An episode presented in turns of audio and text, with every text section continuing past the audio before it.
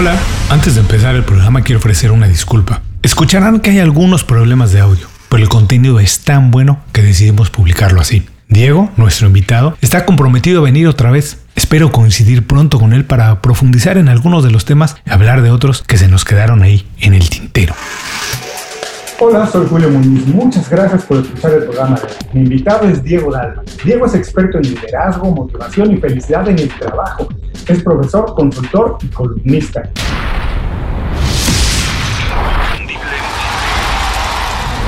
Esto es Inconfundiblemente. Aprende a ser tu mejor versión.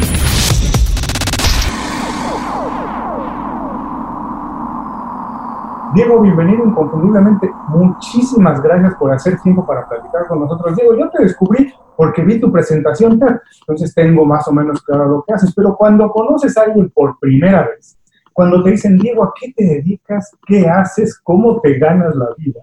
¿Qué es lo que hace un experto en liderazgo? ¿Cómo lo explicas para que todo el mundo lo entienda? Muy bien, Julio. Primero, un placer estar con vos hoy y a todo un saludo a toda tu audiencia. Y básicamente el otro día escuchaba el podcast con Luis, que hiciste la última entrevista, y él dijo, eh, soy un educador. Y bueno, liderar se, se aprende también liderando. Y, y, y, uno nunca puede decir que es un experto porque todo el tiempo está aprendiendo, porque trabaja con personas y todas las personas son distintas, traen distinta carga emocional.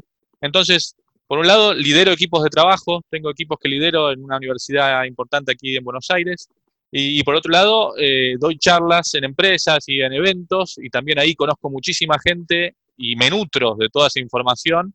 Eh, así que básicamente esa es la manera de, de, de, hacer lo que hago, digamos, liderando, propiamente dicho, aprendiendo muchísimo, siempre actualizándose y, y siempre introduciendo nuevos temas también, nuevos temas que hacen a nuestra realidad cotidiana en lo laboral, porque es tan importante para nuestras vidas cómo nos manejamos en el trabajo. ¿no? Como escuchaste en la entrevista con Luis, también te lo voy a decir a ti, que es una de las envidias que les tengo de la buena, porque yo tengo entre, mis entre la lista de cosas por hacer que no he podido hacer todavía, algún día ser profesor de algo, porque me encanta esa experiencia de trabajar con gente joven, poder aprender de ellos al mismo tiempo que uno les pasa la experiencia que ella tiene, pero yo creo que eso es casi, casi, yo lo defino casi como la, la, la fuente de la eterna juventud, ¿no? Estar trabajando con personas jóvenes que te están nutriendo de las ideas nuevas, de las tendencias que están pasando. Entonces, la verdad es que me da mucha envidia de la buena. Ojalá y un día seguramente lo podré cumplir, poder ser profesor de algo, impartir alguna cátedra, algo. Pero para las personas que nos están escuchando, se me ocurre preguntar, cuando uno piensa en un líder de manera general, las personas en el trabajo, muchas veces se puede confundir con el jefe. Y hay muchos jefes que no son líderes. Y hay muchas personas que no son el jefe, pero que sí son líderes. ¿Cómo podemos diferenciarlo de manera muy rápida para que alguien que tiene una empresa, tiene un pequeño equipo o es responsable de un equipo en una compañía o que trabaja en equipo, ¿cómo puede identificar? Excelente, excelente pregunta. Y hay una frase que me encanta que dice, uno no renuncia a un trabajo, uno renuncia a un jefe. Y dice, fíjate que dice jefe, no dice líder, uh -huh. porque básicamente eh, la diferencia es que el líder es la persona que cuida a lo que está a su alrededor, cuida al que está a la derecha, cuida al que está a la izquierda, y, y, se opone al concepto de autoridad, porque el jefe, el gerente, el director, tiene autoridad. Uno le hace caso porque no le queda otra, es una jerarquía, hay que seguirla y cumplir la orden. Eh, sin embargo, al líder vos lo seguís porque hay una relación, hay confianza, hay, eh, hay una inspiración, el líder cuida a los demás, se arriesga por los demás. Entonces, vos no necesitas ningún cargo para ser líder. Eh, no, importa el cargo que figure en tu tarjeta personal, lo importante es la actitud que vos tengas. Si vos, en, en dentro de tu equipo de trabajo, cuidás a tu gente, eh, los escuchás, generás un clima de confianza donde todos pueden aportar opiniones, aportar iniciativas, y te arriesgás, porque muchas veces el líder levanta la cabeza en pos del equipo y a veces al que levanta la cabeza sabemos que se la cortan, ¿no? Entonces, esa persona es un líder sin necesidad de tener el cargo de jefe, ¿no? O de, de gerente. Si coincide, si coincide el gerente y el jefe con, y es líder, mucho mejor, pero a, muchas veces no coincide y tenemos a alguien en el equipo que sí, es diferente, que se arriesga, que no se contiene, que no se escucha y esa persona sin ningún cargo es un líder. Me encantó esta idea que dices que eh, el líder es el que tiene la confianza de la gente, el que tiene la confianza del equipo más el que, el que tiene la autoridad sobre ellos, el que manda y decide qué se tiene que hacer. Pero también hay una, digamos, una concepción, a lo mejor es equivocada, de que el líder es el experto en todo de que es el que tiene todas las respuestas. Yo tengo la idea de que no necesariamente, pero creo que en términos generales las personas tienen esa, esa idea, esa preconcepción de que el líder es el que tiene todas las respuestas, es al que hay que ir para consultarle algo. ¿Es cierto esto? ¿El líder tiene que tener todas las respuestas? ¿Es el que más sabe de algo? ¿O qué habilidades debe tener alguien como un líder? ¿Cuál es la habilidad principal, primordial para ser líder? Hoy en día, en, el momento que estamos viviendo. Bueno, muy bien, muy bien, Julio. Y estás en lo cierto con lo que vos ya sospechabas. El líder no tiene todas las respuestas. Y una de las características del líder es que es humildad, es una persona que siempre está aprendiendo. Por eso decíamos antes eh, que los líderes que, cuyos equipos son más leales y tienen más confianza en el líder, dicen, yo estoy aprendiendo, soy un eterno aprendiz, no puedo considerarme un experto en liderazgo porque cada persona viene con estrés, se peleó con la pareja, tiene un familiar enfermo, tiene algún problema. Digamos, todas son situaciones distintas que el líder debe afrontar. Y, y qué mejor qué mejor eh, dentro de un equipo de trabajo que venga el líder y diga, eh, gente, la verdad que este tema yo no lo conozco bien, necesito ayuda, necesito que me ayuden, acá este tema tal persona lo domina mejor, ¿por qué no nos ayudamos entre todos? Y uno naturalmente le sale a ayudar a esa persona que, no, que, no, que se asume, se asume eh, falible, se asume, un, líder eh, se equivoca y pide disculpas. No es esa persona que tiene todas las respuestas. Eh, también sería otra diferencia con, tal vez con un jefe o con un directivo todoterreno donde nunca, donde antes estaba mal visto, Julio, de decir una persona mostrarse vulnerable, o un líder mostrarse vulnerable, mostrarse falible. Sin embargo, ahora pienso yo y, creo que es, la gente lo valora muchísimo más cuando viene una persona de carne y hueso y te diga, esto no lo domino, necesito ayuda, en esto me equivoqué, pido disculpas al equipo. Qué, qué mejor, ¿no? Tener una persona así, en donde uno pueda confiar, porque ahí justamente la, confianza que hablábamos antes, se construyen estas pequeñas cosas en el día a día, Julio. En eso estaba pensando, que antes era muy difícil y se veía como una debilidad de alguien eh, decir que no sabía hacer algo algo que a lo mejor su equipo era responsable de hacer, pero que él no era el mejor. Y se veía como una debilidad. Y como que siento que a los jefes, a los líderes, a las cabezas de departamento, a los dueños de una compañía, les preocupaba mucho dar esa impresión, causar esa impresión. Entonces, por lo que me dices, hoy es más normal, hoy se acostumbra más, a lo mejor en organizaciones más modernas, y se me ocurre preguntarte, ¿qué cambió? ¿Qué pasó? ¿Por qué hoy se habla un poco más de condiciones más humanas, de ser una persona más humana? Se habla más de tener empatía con el equipo. ¿Por qué? ¿Qué, qué fue lo que cambió? ¿Qué es lo que está cambiando? ¿Por qué es que hablamos hoy de estas características para poder liderar, para poder ser la cabeza de un equipo? Bueno, muy buena pregunta, muy buena pregunta, Julio. Yo pienso que las empresas se están dando cuenta de que el modelo, digamos, yo lo llamo la cultura del miedo, esto de eh, tengo miedo de ir a trabajar, tengo miedo de mi, de mi jefe, tengo miedo de que me echen, tengo miedo de, todo el tiempo tengo miedo, eh, genera eh, está generando estragos, Julio. Esto está generando eh, depresión. Eh, según la Organización Mundial de la Salud, va a ser la próxima, la próxima causa de discapacidad en el mundo a partir de la próxima década. estrés laboral, estrés y enfermedades laborales. Dice que la ONU dice que esto mata 7.500 personas por día. 7.500 ah. personas por día a causa de estrés y enfermedades vinculadas con el trabajo. el costo para los empleadores en Estados Unidos, que vos sabés muy bien, tienen todo medido. Eh, esto 300 mil millones de dólares por año le causa a las empresas, esto de la rotación del personal, o gente que no va a trabajar, o gente que va a trabajar pero es improductiva porque está estresada. Entonces el modelo este de la cultura del miedo, donde tenés que eh, eh, cumplir y estar y tengo miedo que me, de que me saquen, ¿qué pasa?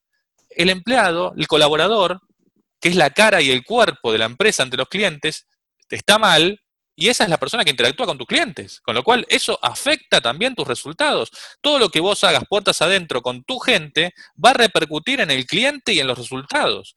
Con lo cual, las empresas están empezando a ver esto y, justamente las grandes empresas que, o algunas empresas que empiezan a hacer cosas diferentes, a preocuparse por su gente, a entrenar a los líderes, porque antes los líderes de Julio no los entrenaban, o sea, vos te, ascienden como jefe, sos bueno vendiendo, te pongo como jefe de ventas y arreglátelas y no sabes, no, tenés ni idea cómo motivar a tu gente, cómo, cómo influir, cómo negociar, cómo tenés que arreglártelas por vos mismo. Si tenés un poquito de maña, ves algún, alguna charla, ves algo, pero no te alcanza.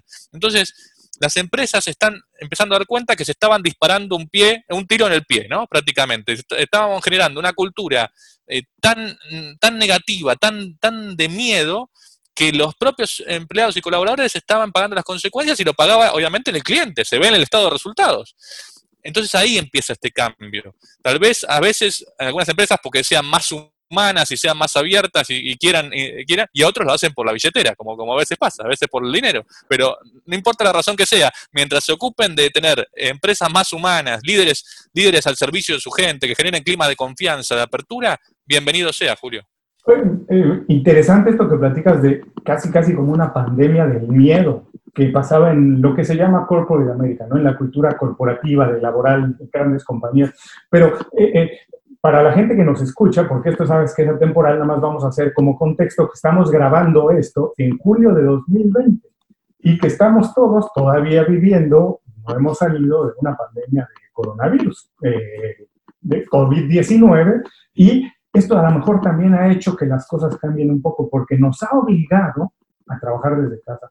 Y me da la impresión, hablabas también de que el estrés, este miedo al estrés y las, lo que causa, hace que las compañías no sean productivas. Y hace poco veía que la gente trabajando desde, desde casa, muchas compañías no han visto mucho, mucha diferencia en, términos de productividad.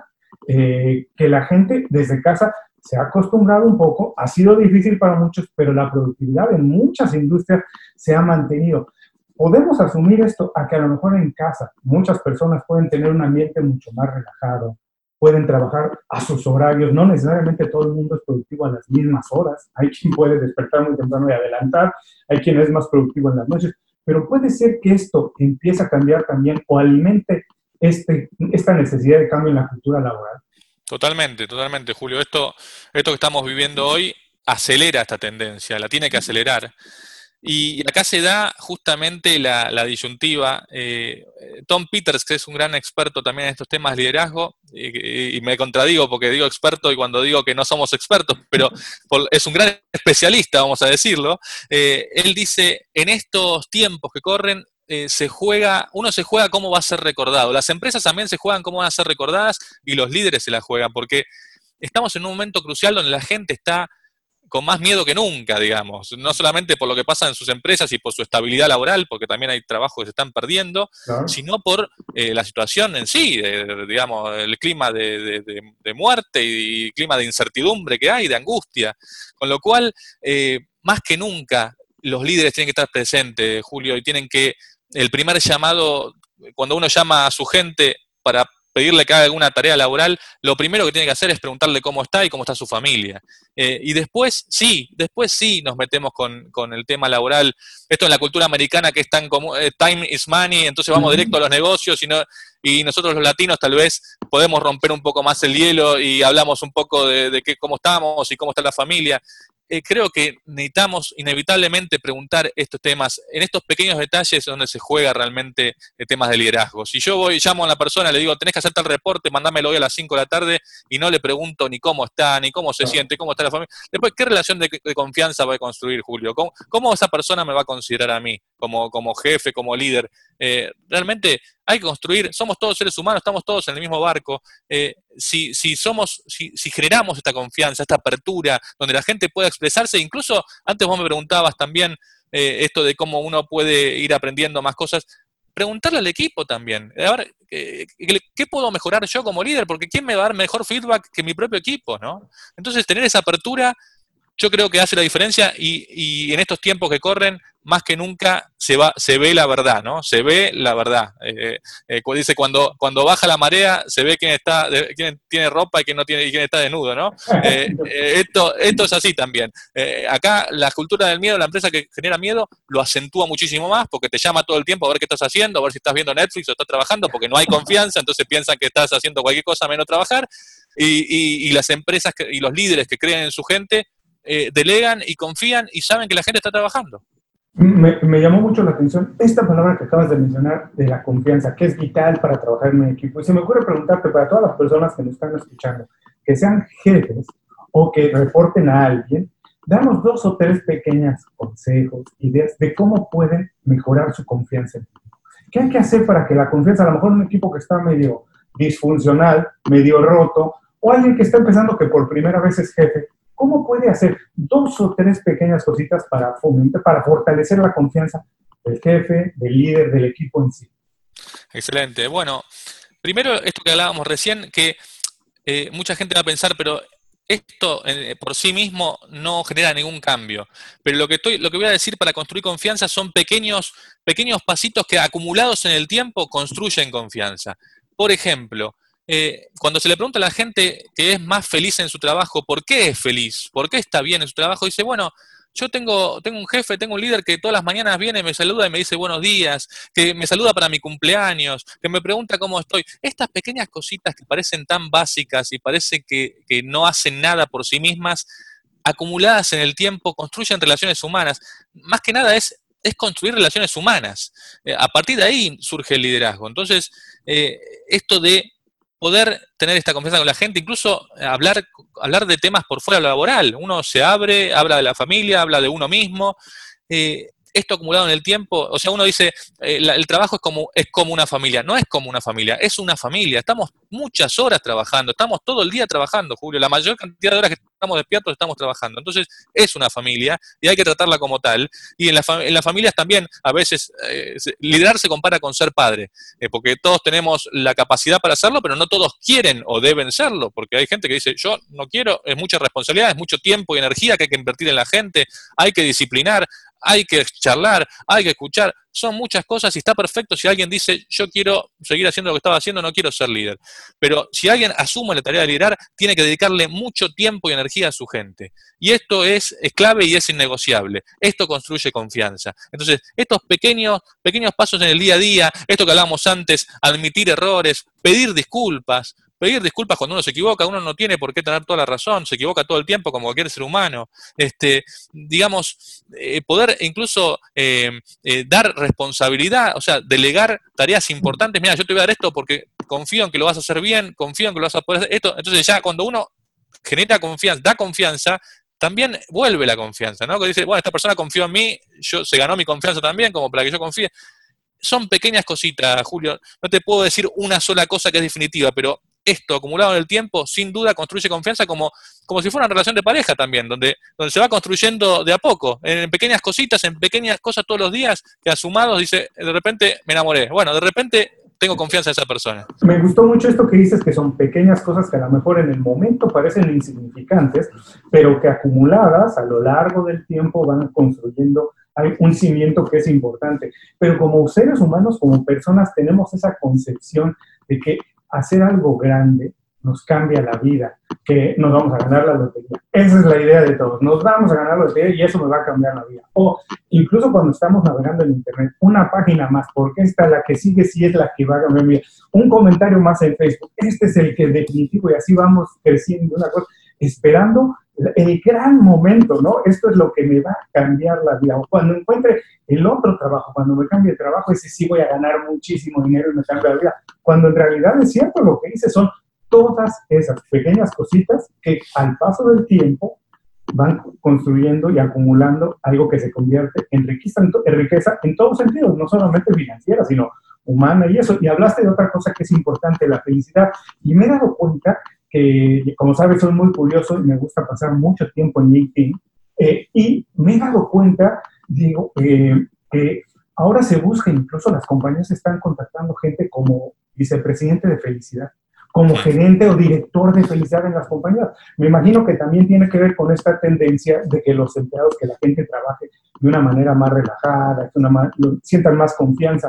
Pero, ¿qué es esto? ¿Se puede? Eh, casi teníamos la concepción de que trabajo y felicidad no iban juntos, como que no podían ir juntos, como que eran cosas completamente opuestas. Y hoy se empieza a hablar de eso. Es posible, se puede ser feliz en el trabajo, hay una necesidad de eso, las compañías se están dando cuenta, la gente lo está demandando. Platícanos un poquito cuál es la experiencia de esto. Excelente, excelente, Julio, muy bueno. Em, bueno, mira, em, en base a lo que estamos hablando de esto de que la gente no está bien, se han hecho mediciones, eh, encuestas a nivel mundial sobre si la gente está comprometida, si, si es feliz en su trabajo. Y eh, vaya sorpresa, el 85% de la gente, según Gallup, eh, no está comprometida ni es feliz en su trabajo.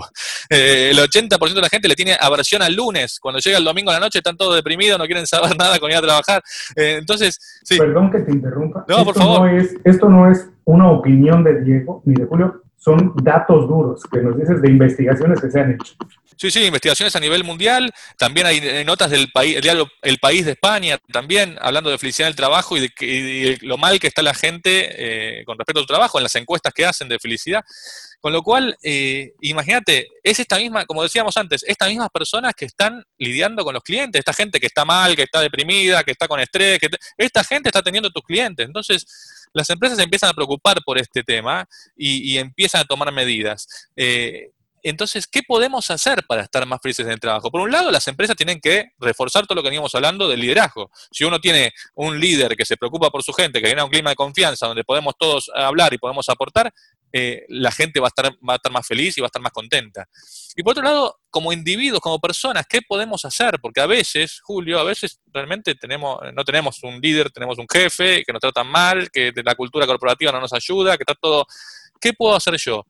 Y esto que hablábamos, por un lado, de los pequeños cambios, pequeños cambios que, o sea, un 1% cada día es un 365% más al final del año. Entonces, eh, hacer actividades más afines con lo de uno. Por ejemplo, si a uno le gusta organizar organizar eventos, organizar cosas y no tiene nada que ver con su trabajo actual, bueno, me postulo para organizar la fiesta de fin de año. Hago actividades más afines con lo que a mí me gusta y es es un pequeño paso. Otro paso es pasar más tiempo con gente que es un modelo a seguir. Esta, siempre en toda empresa hay gente que nos inspira, gente que queremos pasar más tiempo, y tal vez no sea mi jefe, tal vez sea una persona de otra área, pasar más tiempo con ellas.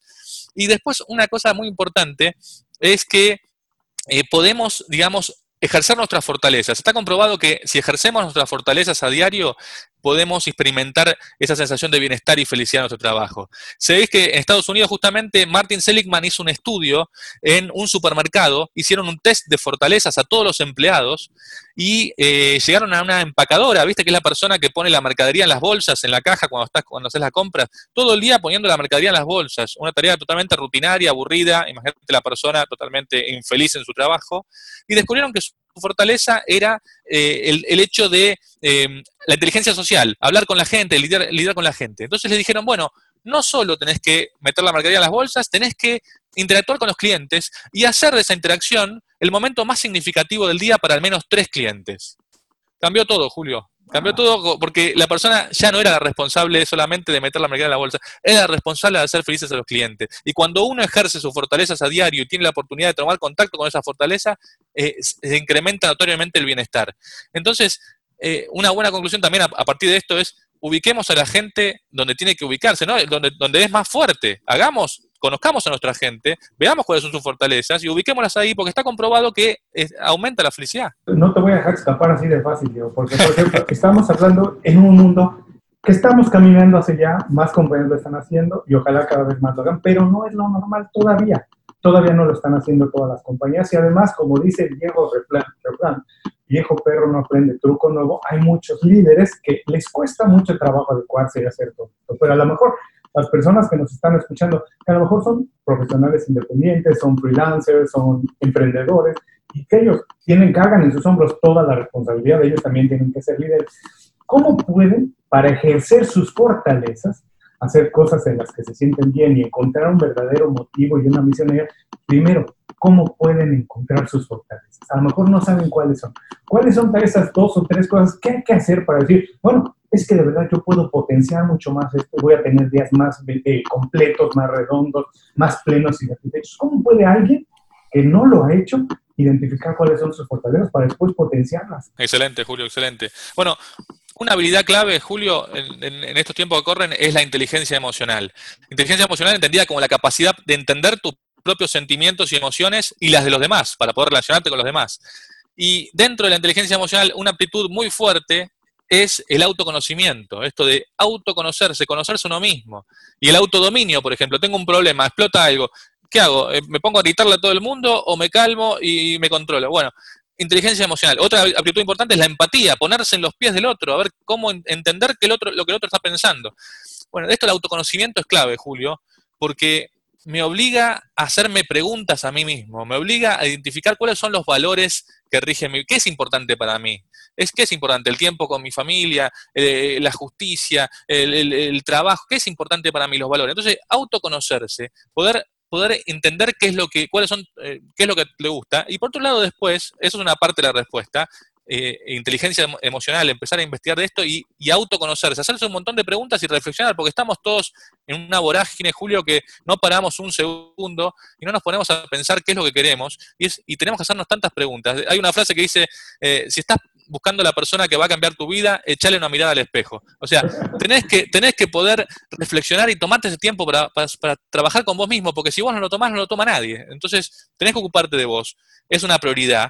Y, y, y hay veces que esa es una parte de respuesta. Y la otra parte es experimentar. Es, la ciencia que es, la ciencia es prueba y error. Entonces, eh, bueno, ver qué es lo que a mí me gusta, ver lo que a mí me entusiasma más. Y realmente cuando eso ocurre, es como que haces un clic, ¿no? En la cabeza. Yo cuando em, empecé también a dar charlas y empecé a, ya como vos que te gusta la docencia y vos ya lo tenés identificado que te gusta y sabés que en algún momento de tu vida lo vas a hacer, eh, también, bueno, dije, eh, quiero empezar a ver qué tal esto, di una primera charla y, ya te das cuenta, haces un, haces un clic, la preparación, cómo, cómo te va, eh, cuándo meter el chiste, cuándo la gente si se ríe, no se ríe, si está conectada con vos o si está mirando el celular, y, y, y conectás con gente, conoces gente nueva. Entonces haces un clic, evidentemente, y vas probando determinadas cosas. No, no todos tenemos que tener todas las respuestas, como hablábamos antes con, con, con el tema del liderazgo. Entonces, hacerse un montón de preguntas, preguntarse a uno mismo, tomarse ese tiempo de reflexión y probar, decir, bueno, esto cada vez me guste, lo pruebo, no me gustó, bueno, voy con otra cosa. Hay, hay tantas cosas en, la vida y en el mundo para hacer, entonces probar, experimentar un poquito más. Esta pregunta es un poco tramposa, lo sé, pero, pero ahí, ahí va yo, porque eh, nos hablaste de que nos tenemos que considerar nosotros como la prioridad, pero la educación que tenemos eh, desde niños, generalmente, es, por un lado, otra cosa que acabamos de experimentar, no se celebra la experimentación, se celebra únicamente el triunfo Así que nos da mucho miedo cuando decimos que experimentamos y fallamos, porque realmente sentimos que no vamos a ser celebrados ni festejados, porque la cultura en la que vivimos desde niños es de, ser la, de no experimentar, porque si no, no somos juzgados en, lugar de celebrados, y al mismo tiempo nunca somos la porque se nos hace ver como que eso es un poco egoísta. Eh, también sabemos que en la medida en que toquemos más personas, también tenemos mucho más reconocimiento y mayor felicidad, pero si no estamos bien nosotros, no podemos tocar de manera honesta al resto de las personas. Y aquí lo que quiero es que tú no lo digas de, la manera más honesta. ¿Cómo fue en tu caso? ¿Cómo encontraste esta vocación? Si tú hiciste este ejercicio de preguntarte, ¿cómo fue esa transición? ¿De dónde venías y cómo encontraste que tú querías dar charlas sobre liderazgo, sobre felicidad en el trabajo. ¿Cómo encontraste esto? La vocación no se encuentra fácil. Hiciste este proceso, este camino de experimentar, preguntarte y ponerte tú en el centro. ¿Cómo fue? Totalmente, totalmente, Julio, excelente pregunta y, y, por supuesto, y esto que estás diciendo vos es tan, es tan importante y tan, y tan real, eh, yo también lo digo en mis charlas, esto de esta cultura del miedo que se genera desde que vamos a la escuela, ¿no? De, nos equivocamos en la escuela, nos equivocamos en un examen y viene, viene una, mala nota, viene una mala calificación. Después nos equivocamos en el trabajo y te pueden llegar a echar por, por acumulación de errores en el trabajo. Entonces, le tenemos miedo al error, le tenemos miedo a equivocarnos eh, y, tenemos miedo también a ser vulnerables, esto de admitir nuestra propia vulnerabilidad y decir, tengo miedo de todo esto, o sea, justamente estos, estas emociones vinculadas como negativas, esto del miedo, la angustia, además, como que nos ponemos una coraza y decimos que estamos bien cuando a veces no estamos bien, nos mentimos a nosotros mismos, eh, y esto es muy, y esto es cultural. Y, en mi caso, eh, sí, como decís vos, eh, uno se empieza a hacer un montón de estas preguntas y empieza a decir, bueno, bueno, yo ya, ya sé que eh, esto lo hago bien, sé que puedo liderar equipos de trabajo, puedo ser un, buen empleado eh, y, puedo, y puedo pasar mi vida así, puedo pasar mi vida así y a la noche veo, veo una película y pasa la vida, pasan 20 años y se me pasó la vida así.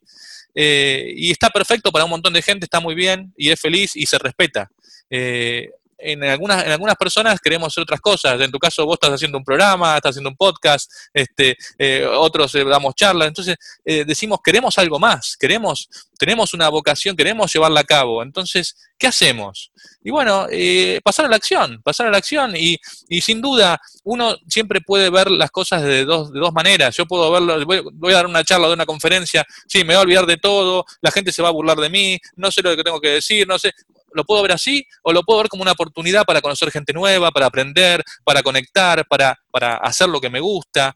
Eh, y, sin duda, eh, uno, digamos, si uno, eh, uno en lo que uno focaliza es lo que realmente sale, ¿no? Si pienso todo, todo lo negativo, generalmente me va a ir mal, y si pienso que va a salir, va a salir. La primera saldrá más o menos, la segunda un poco mejor, la tercera va mejorando, y ya la cuarta, la quinta eh, va como sobre ruedas. Entonces, hay que darse ese tiempo de experimentar, de fallar, de equivocarse. Hay que, hay que ser más amables con uno mismo, Julio. Eh, esto es clave para mí. Tener compasión con uno mismo, ser amable con uno mismo. Somos muy duros, somos muy duros, muy autoexigentes y por eso estamos tan estresados.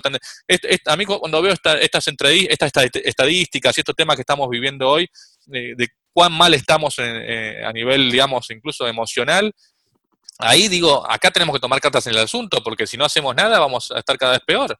Entonces, eh, conectar con lo que uno le gusta y hacer, hacer lo que uno le apasiona. Y a mí también me apasiona liderar equipos de trabajo. Yo, me, encanta trabajar en empresas, me encanta, me encanta también la parte corporativa. El mundo corporativo me apasiona. Eh, pero también me apasiona esto de eh, conectar con gente. Digamos, esta entrevista no se podría haber hecho si no me animaba a dar una charla TED y a después a ir a otro lado, a otro lado, y ahí no hubiera, no, no me hubieras conocido nunca. Entonces, eh, hay que animarse y, hay que confiar más en uno mismo, ¿no? Hay que, hay que darse ese impulso, hay que darse ese impulso y, y luchar un poco contra contra esta, esta, esa cultura preestablecida, con esta idea eh, de, esto de que la escuela nos, que nos forma para un mundo que ya no existe, porque es verdad, ¿no? nos enseñan, nos enseñan un montón de cosas que son útiles, pero no nos enseñan a liderar, no nos enseñan inteligencia emocional, no nos enseñan a conectar con la gente, a negociar, a ser creativos, a innovar, eh, todo esto que eh, no existe, ¿no? Hacer un podcast no nos enseñan, necesitamos un profesor como vos, Julio, para que nos enseñe a hacer podcast. Entonces, este, realmente eh, ser más amables, confiar en uno mismo y jugársela, arriesgar. la vida está hecha para arriesgarse, hay que jugársela, eh, eh, aunque sean pequeños riesgos, riesgos calculados, pero hacer cosas diferentes, cosas que te llenen. Me parece que esa es un, gran, una gran sugerencia para hacer. Visita inconfundiblemente.com. Descarga nuestras herramientas y aprende a ser tu mejor versión. Gracias por seguir con nosotros. Estoy platicando con Diego Dalman. Diego, estamos entrando a la segunda y última parte de la entrevista. Ha sido verdaderamente enriquecedora y te voy a comprometer públicamente a que tienes que regresar al programa porque se nos han quedado temas que hemos tocado apenas en la epidermis, apenas por arribita, pero que podríamos pasar horas hablando de ellos. Bueno, en esta segunda parte de la entrevista lo que queremos es compartir un poco más de tus secretos, herramientas, cosas que nos ayuden a todos a diseñar un estilo de vida, digamos, más inteligente, tener una vida un poco más balanceada, tener logros en el trabajo, que es importante, pero también tener una vida que podamos disfrutar fuera del trabajo, con la gente que queremos. Y para empezar, me quiero preguntar, tú que has logrado todo lo que has logrado, ¿cuál es el hábito personal que más te ha ayudado a conseguir los logros que tienes hasta ahora? Bueno, muy bien. Eh, sin duda hay que prepararse. La preparación es clave. Hay que dedicarle mucho tiempo. Y generalmente cuando está todo tan conectado lo que decimos, porque cuando uno hace lo que le apasiona, ahí es donde le dedicas tiempo y no lo sufrís. Eh, eh, y pienso en vos, cuando estás produciendo un programa y lo que has leído e investigado para poder hacer un podcast y para investigar. Y, uno, y uno lo hace y capaz que pasan 10 horas, eso se llama estado de flujo, lo dice también, eh, lo, lo, comenta Goleman, lo comenta Mijale Mijale. es un estado en el que, que digamos, se puede puede caer un elefante al, lado tuyo y no te das cuenta porque estás tan concentrado y, disfrutás tanto lo que estás haciendo que, seguís de largo, ¿no? Entonces, sin duda, la preparación es clave. En todo lo que uno haga, tiene que prepararse, estudiar, investigar. Eh, puede ser formal o no formal. Hoy por hoy, hoy por hoy, con Internet, uno tiene acceso a un montón de información, de videos, de artículos, de libros. Eh, sin duda la lectura y, formarse es clave. Eh, esto de que hablábamos antes, de, hacerse preguntas, eh, cuestionarse, ver lo que a uno le gusta, lo que a uno le apasiona, ir por ese lado. Y, también, y lo que hablabas también vos, de tener un equilibrio, porque a veces uno se pasa de rosca y, trabaja y está todo el día y, pasa los días y también hay que vincularse con los demás. También está, hay mucho de bienestar y felicidad en el trabajo, en, la interacción social. Pasa esto en las oficinas y pasa en nuestras vidas personales. Eh, esto de compartir con los demás, eh, sin duda también nos hace, más, nos hace más felices. Y esto de mostrarnos vulnerables también, que antes decíamos, antes estaba mal eh, mostrarse vulnerable, hay que, hay que mostrarse como fuerte.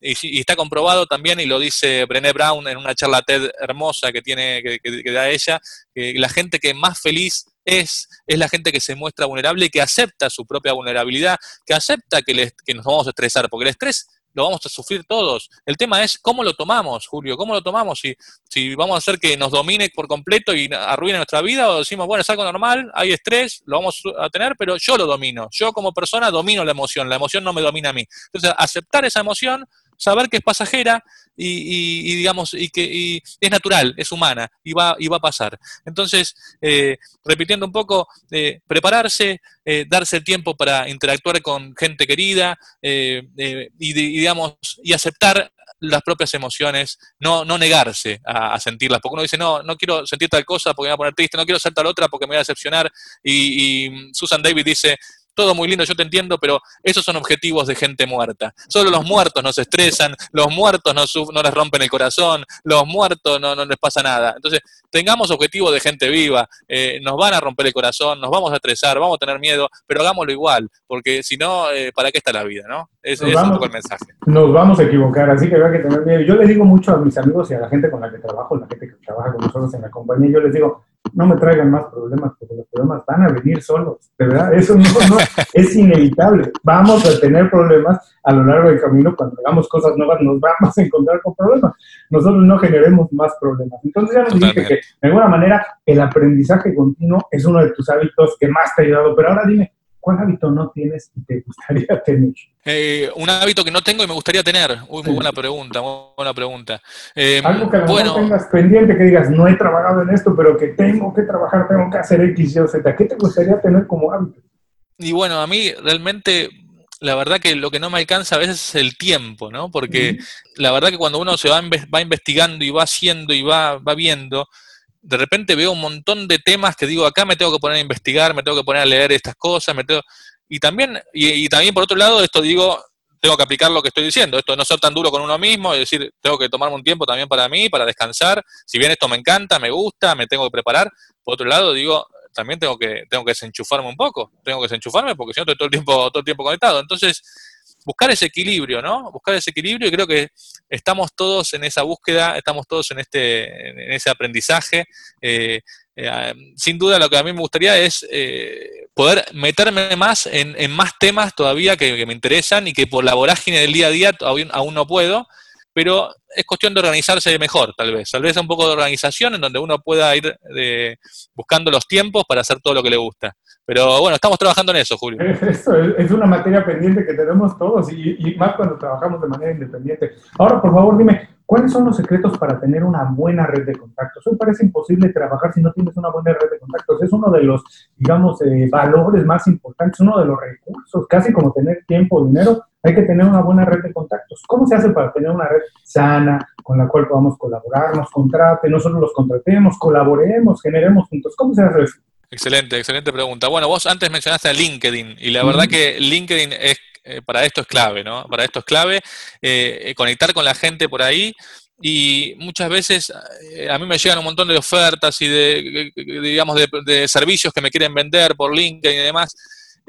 sin duda hay que buscar ser originales también con esto de, a la hora de construir una red, no solamente pedir, venir y comprame, sino qué puedo ofrecer yo, ¿no? ¿Qué puedo, qué puedo dar? ¿Qué puedo dar que, al otro le genere valor y, y a partir de ahí eh, construir redes de contacto, no solamente para, la parte de venderte o vender, sino qué puedo aportar yo, eh, qué le puedo dar yo al otro que después, si le gusta, seguramente me compre, porque le di algo de valor. O sea, tal vez se lo di sin cargo, eh, me probó una demo, una, demostración, y, y, después me compre. Entonces, eh, empezar a construir por LinkedIn. Hay muchos, bueno, ahora cuando se pueda retomar la vida habitual, eh, eventos de network, eventos para conocer gente, eh, em, digamos, estas, estas charlas, conferencias, que hay un montón de conferencias, que no solamente uno va a escuchar el speaker, sino va a, interactuar con gente en, en los coffee break.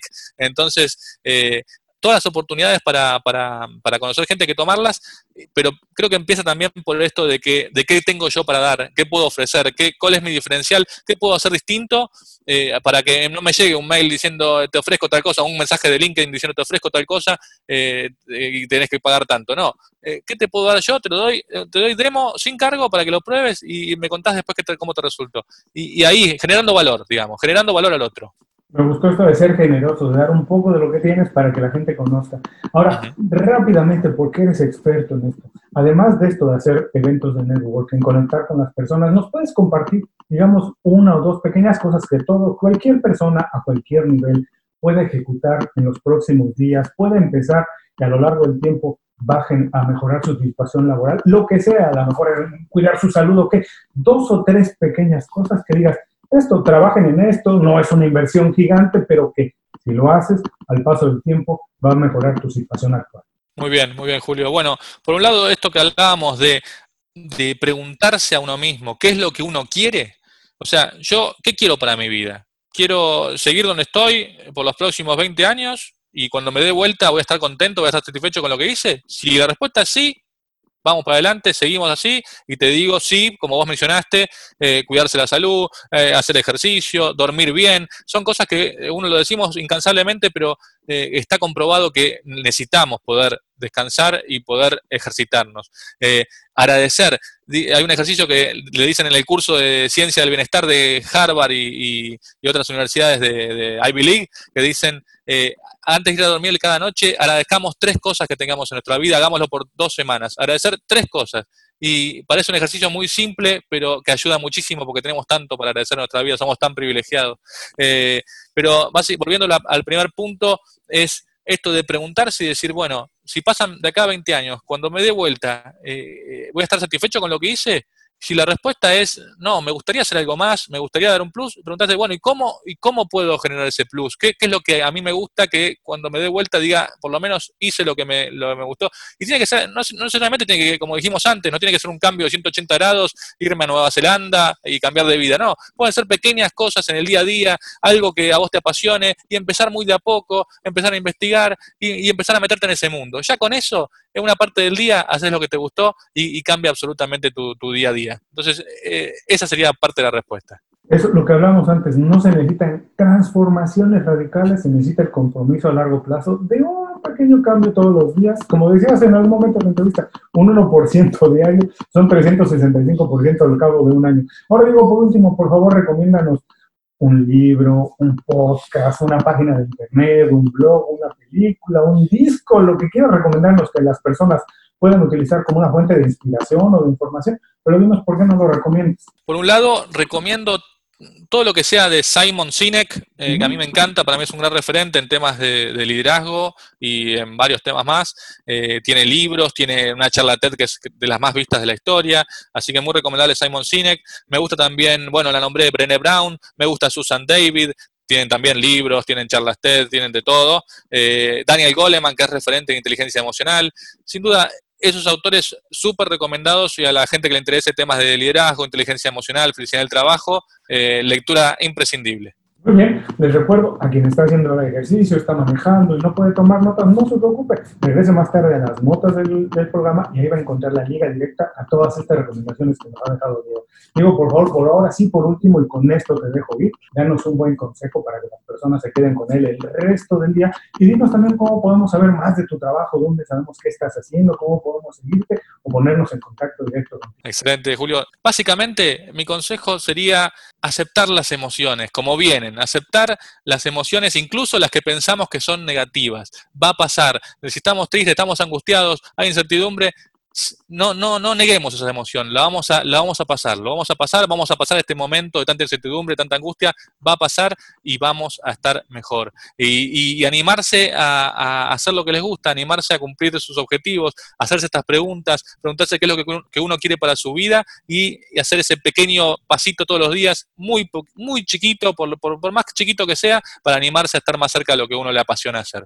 Eh, y después para seguirme pueden seguirme en arroba Diego Dalman, eh, tanto en LinkedIn, Instagram, en todas las redes sociales y ahí pueden conectar conmigo para lo que necesiten. Diego, muchísimas gracias por dedicarnos tiempo y compartir con nosotros tantos consejos, secretos, experiencias, ideas. Te mando un abrazo muy grande hasta Buenos Aires. Ojalá y pronto nos lo podamos dar personalmente allá o acá. Yo prefiero que sea allá porque la gente que escucha el programa sabe que me gusta viajar, además sabe que me encanta la Quilmes oscura y es difícil encontrar en otro lugar más que en Buenos Aires. Ojalá nos podamos ver pronto, darnos un abrazo, tomarnos una cerveza y seguir hablando. Gracias Julio, será un placer, vamos a compartir esa Quilmes cuando, cuando se pueda y un abrazo para vos y toda tu audiencia. Muchísimas gracias por la invitación. Y a todos los que nos escuchan, con esto terminamos la entrevista con Diego Dalman.